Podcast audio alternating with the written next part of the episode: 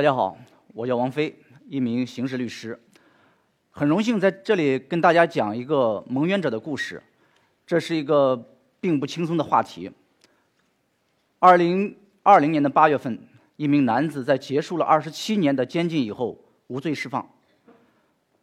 呃，他叫张张玉环，是我的当事人。二十六岁进去，五十三岁出来，那么人生的一个美好的年华都在看守所和监狱度过。那么，在他身上发生了什么？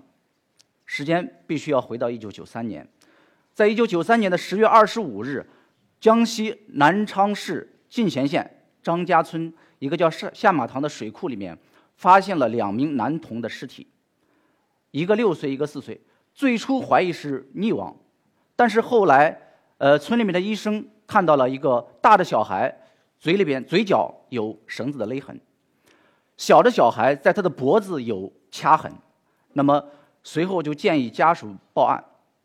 在两天之后，也就是十月二十七日，张玉环被带走，他被锁定为这名两名小孩的杀人的凶手。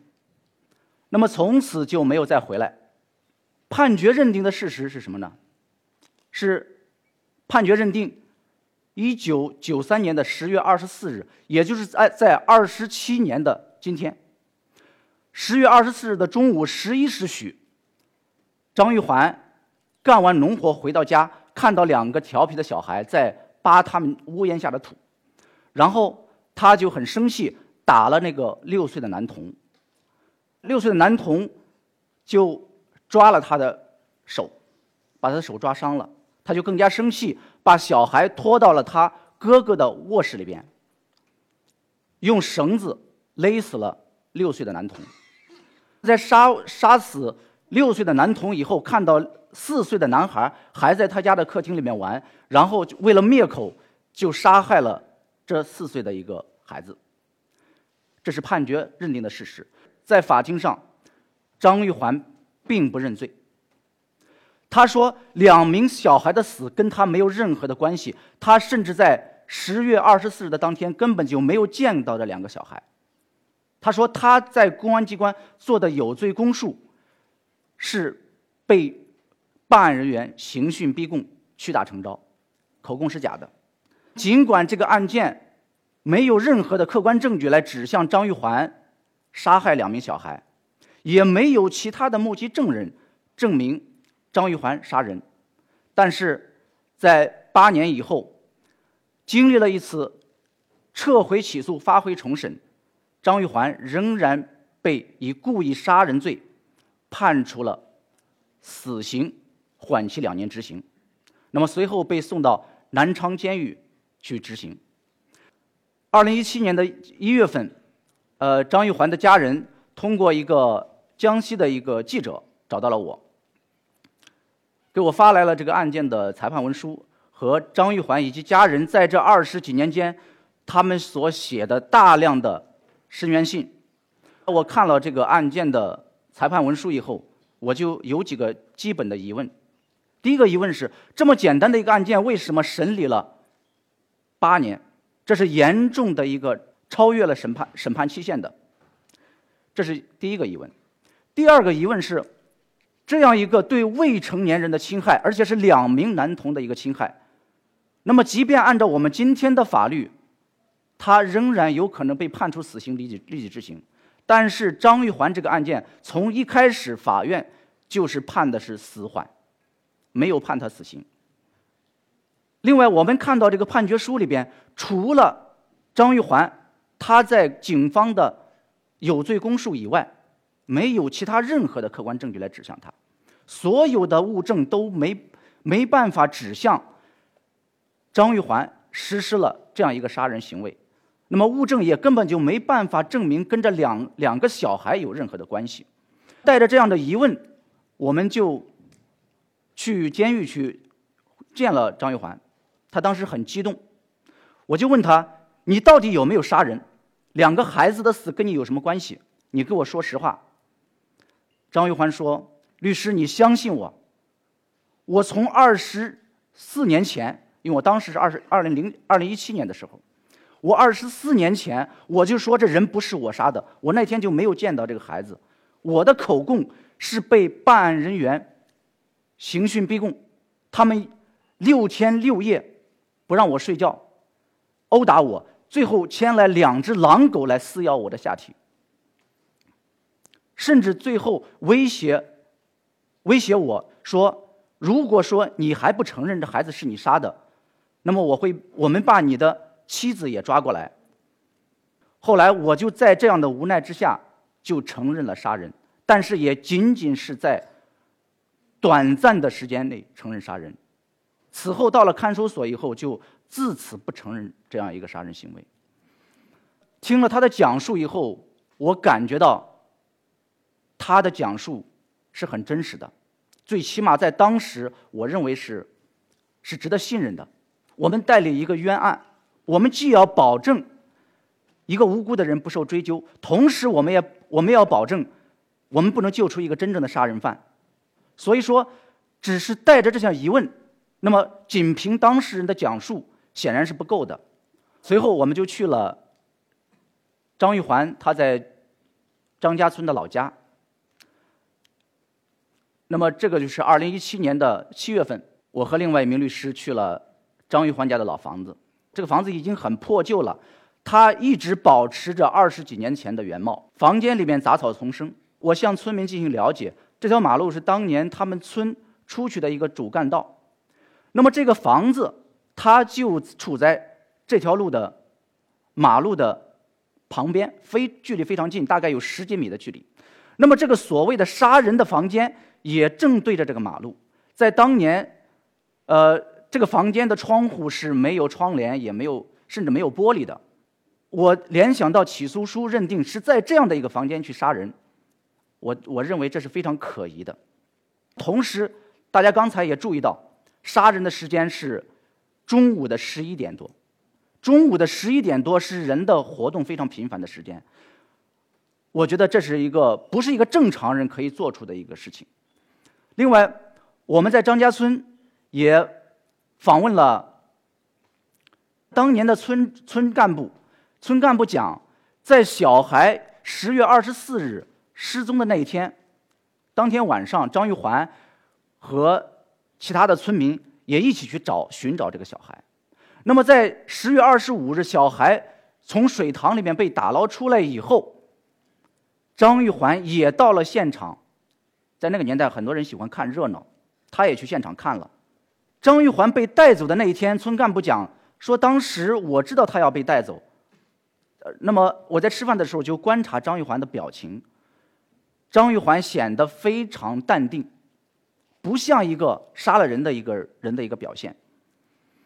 同时，我也向村民了解张玉环家和两名被害男童家到底有没有矛盾，但是村民给我反映，两家的关系其实不错。没有什么大的矛盾，甚至那个四岁的男童跟张玉环的他们的房子大概也就不超过二十米的距离，非常近，就隔了一条马路。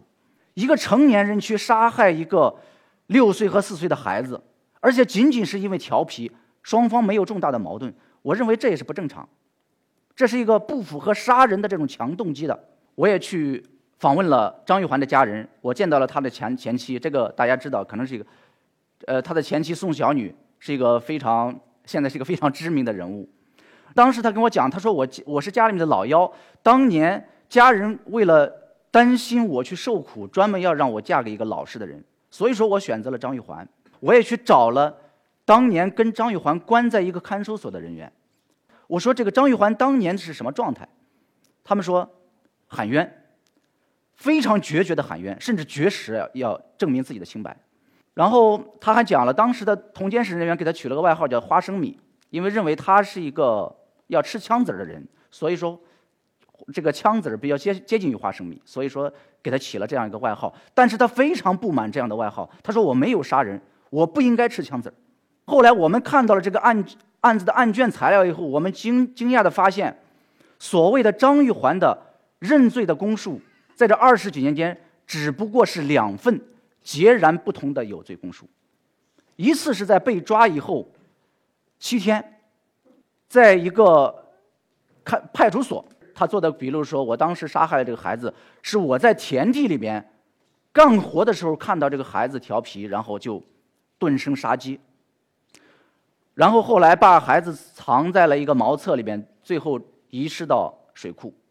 这是第一次的有罪供述。那么仅仅一天的时间，到第二天，张玉环做出了截然不同的有罪供述，他的作案地点。”成了，就像判决书里边认定的，在自己家的卧室里边。我当时在想，如果这个事情是这个人干的的话，他一旦他的心理防线被突破，做出了有罪供述，那么他一定不会再改变这个口供，他会非常稳定的去承认这样一个杀人。另外，我们在案卷里面实际上也看到了另外一份证据，这个份证据就更加有意思，就是判决认定是十一点多。张玉环杀人，但是我们在案卷里面看到了几份的证言，那几份证言指向在中午十二点多，这孩子仍然还活着。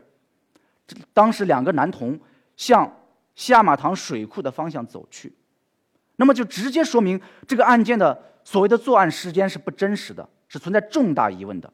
但是这些疑问当年司法机关都没有重视，后来我们就坚定的。为他去申诉，然后帮他向各级司法机关反映。功夫不负有心人。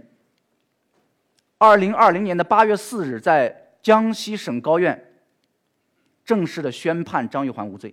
在这个法庭上，我当时向关心这个案件的人说：“我说这一天一定能到来。为什么呢？因为我坚信这个人是被被冤枉了，是无辜的。”这是张玉环的。这样的一个故事。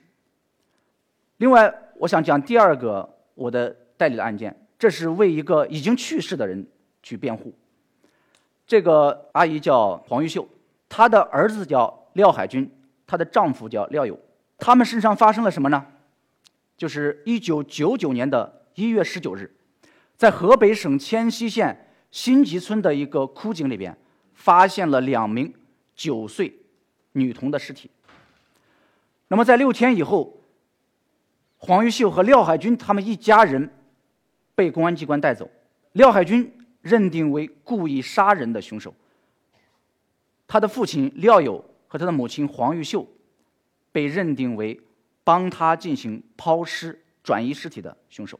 这个案件和其他的案件一样，他们一家三口在办案机关也经历了同样的。残酷的刑讯逼供，这张照片是廖友在向记者讲述他当时被刑讯逼供的过程。他说：“那些人用塑胶棒不断的打我，把我踢倒在地，然后用皮鞋踩我的脸，我的门牙被踩掉了，满嘴都是血。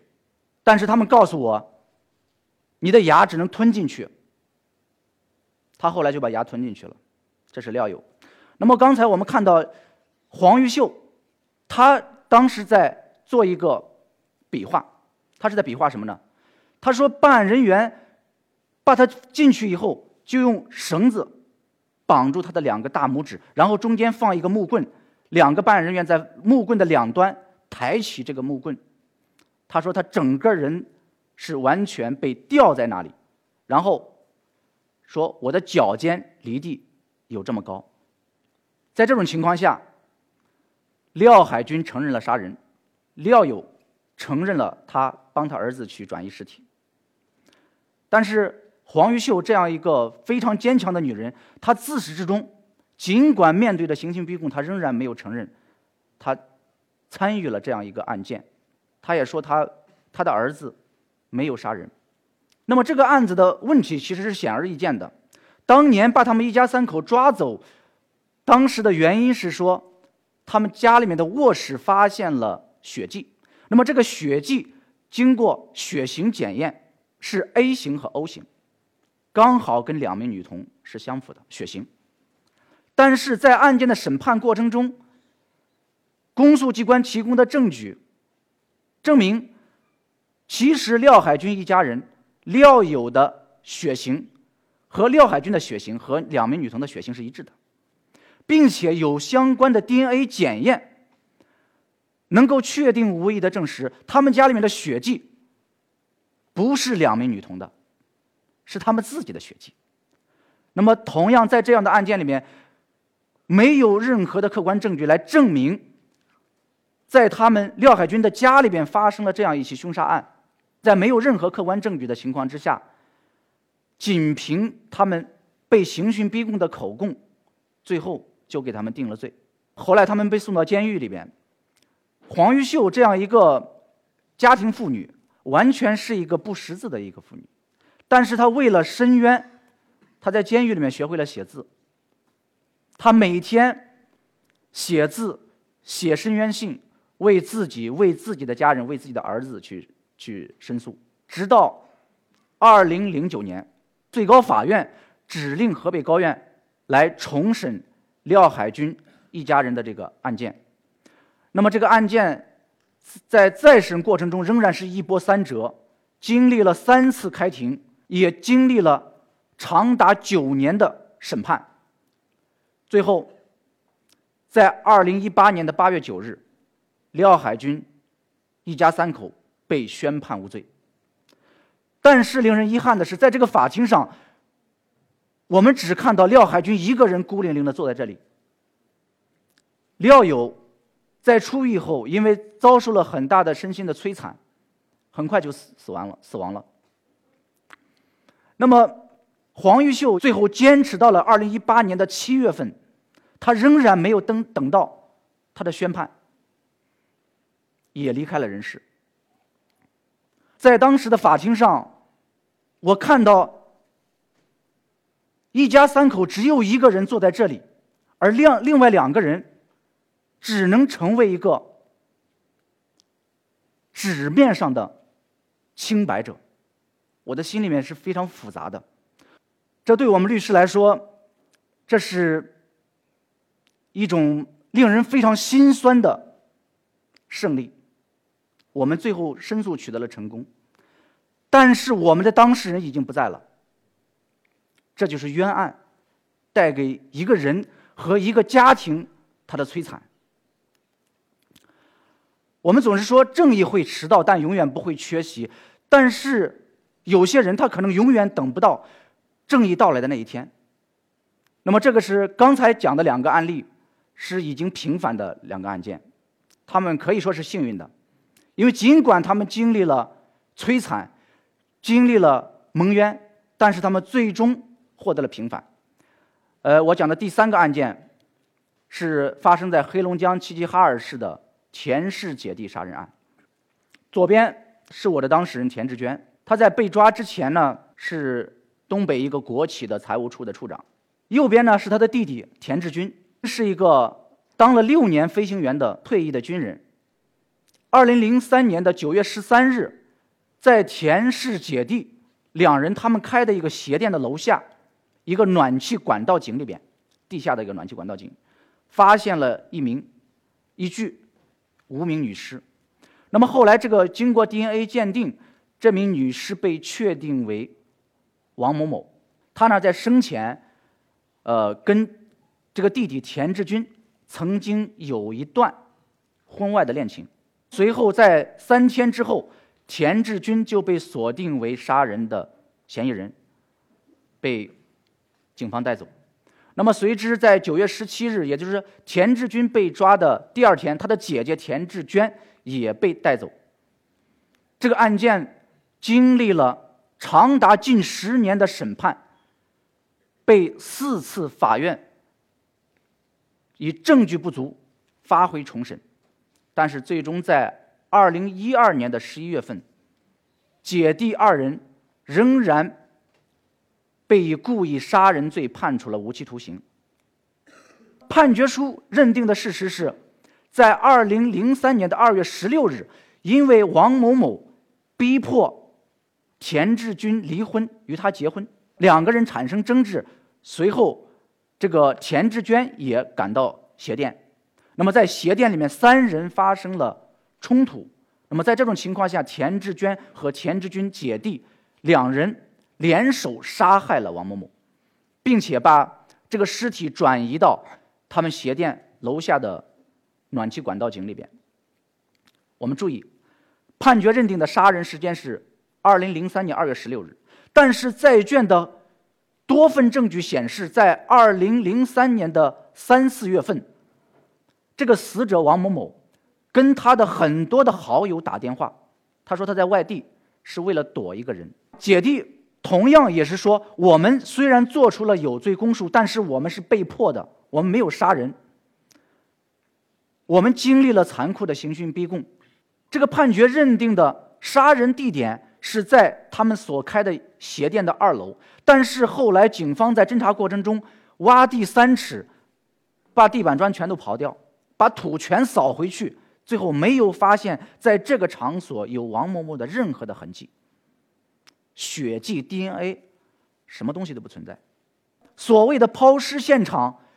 经过公安机关的搜查，根本就没有找到两名，就是姐弟二人曾经到过的任何的痕迹。那么这个案件就是靠这种他们短暂的有罪供述，就把两人给判了。二零一八年，钱志娟的丈夫刘铁生找到我，刘铁生是一个非常有情有义的男人，我当时就是被他的打动的。他不仅在长达十几年的时间里边。一直的坚持为自己的妻子和妻弟去伸冤，那么并且雷打不动的每一每一个月都要去监监狱去看他的妻子。刘铁生说，当年田志娟一直劝他离婚再娶，但是他他说我我不会答应的，我一个人带着孩子也可以。在今年的一月份，一直来协助我们去办理案件的刘铁生。他因为脑梗也瘫痪在床，目前已经没办法说话。那么现在田志娟和田志军姐姐弟二人两个人都已经六十岁以上，但是他们的刑期仍然是无期，因为他不认罪，他不认罪他就获获得不了减刑。所以说我一直以来，尤其是刘铁生瘫痪以后呢，我非常愧疚。我认为作为他的律师，我不知道我能不能保证他们在。有生之年，让他们的夫妻这对患难的夫妻以清白之身团聚，我不知道我能不能做到。刚才我讲的几个案例，第一个张玉环，张玉环目前是是已知的关押最长时间的一个蒙冤者。廖海军呢，他的家人在宣判无罪的那一天，获得清白的那一天，他们家人永远无法团聚了。田氏姐弟呢，虽然经历了十七年，但是。他们这十七年一直不曾放弃，一直在为自己和为自己的家人去鸣冤，他们还在艰难的跋涉。那么，这是左边是江西的我另外一个当事人，叫刘志发，他经历了四十年，在今年三月份、二月份洗刷了冤屈。那么这一位叫汪康夫，一九六六年他被指控强奸了他十二名学生。但是的，他坐了十年的牢狱，出狱以后，他向这些学生去求证的时候，学生说：“我没有被受害呀，这个事情我根本就不知道我是受害者。”后来呢，他说：“只是老师让他去做一个笔录，说如果你不签这个笔录，你就毕不了业。”他就那样就签了。后来老师就坐牢了。那么汪康夫今年已经七十八岁，他在接受记者采访的时候，他说过一句话让我印象很深刻。他说：“十年牢狱。”罪不在我，我无愧于这个社会，但是却不为这个社会所容。这几年因为我的工作的缘故，我接触了这样大量的这种蒙冤者，我觉得他们完全，他们的人生完全没有阳光，在我看来，他们就是在黑暗中挣扎的一群灵魂。他们首先不为这个社会所理解。遭受的周边人的冷眼，然后甚至是家人的排斥，这就是他们的生活。他们不断的想意图证明自己的清白，但是没有人愿意去倾听他们，因为我们只相信那一纸判决，判决上你是杀人犯，你是强奸犯，他们就是背着这样的一些标签活着。这几年以来，我做了大量的这样的冤案的平反的工作。那么为什么要做这样的工作呢？因为他们像我们一样普普通通，他们是他们可能曾经是大学生，是老师，是公务员，是警察、法官、检察官，他们跟我们都是一样的人，他们只是在我们看来，他运气不好，他被突然有一天会陷入了这样一个巨大的灾难。我认为这样的他们的这样的人生的境遇，并不是他个人的，而是整个社会的一个结构性问题，是我们司法的运行的规则出现了问题。在司法的这样的谬误面前，其实每个人都是平等的。你没有，你之所以没有遭遇他们那样的灾难，只是你比他稍微幸运一点。但是你不能保证你的下一刻也是幸运的，你的子孙后代也是幸运的。所以说我呼吁，我们作为普通人，在我们还能够享受到岁月静好的生活的时候，我们能够去倾听他们的声音，去关注这样的一些冤案，去关注我们的司法它是如何运行的，并且来监督我们的司法。确保我们的、我们自己和我们的子孙生活在一个安全的环境里边。好，这是我今天想说的，谢谢大家。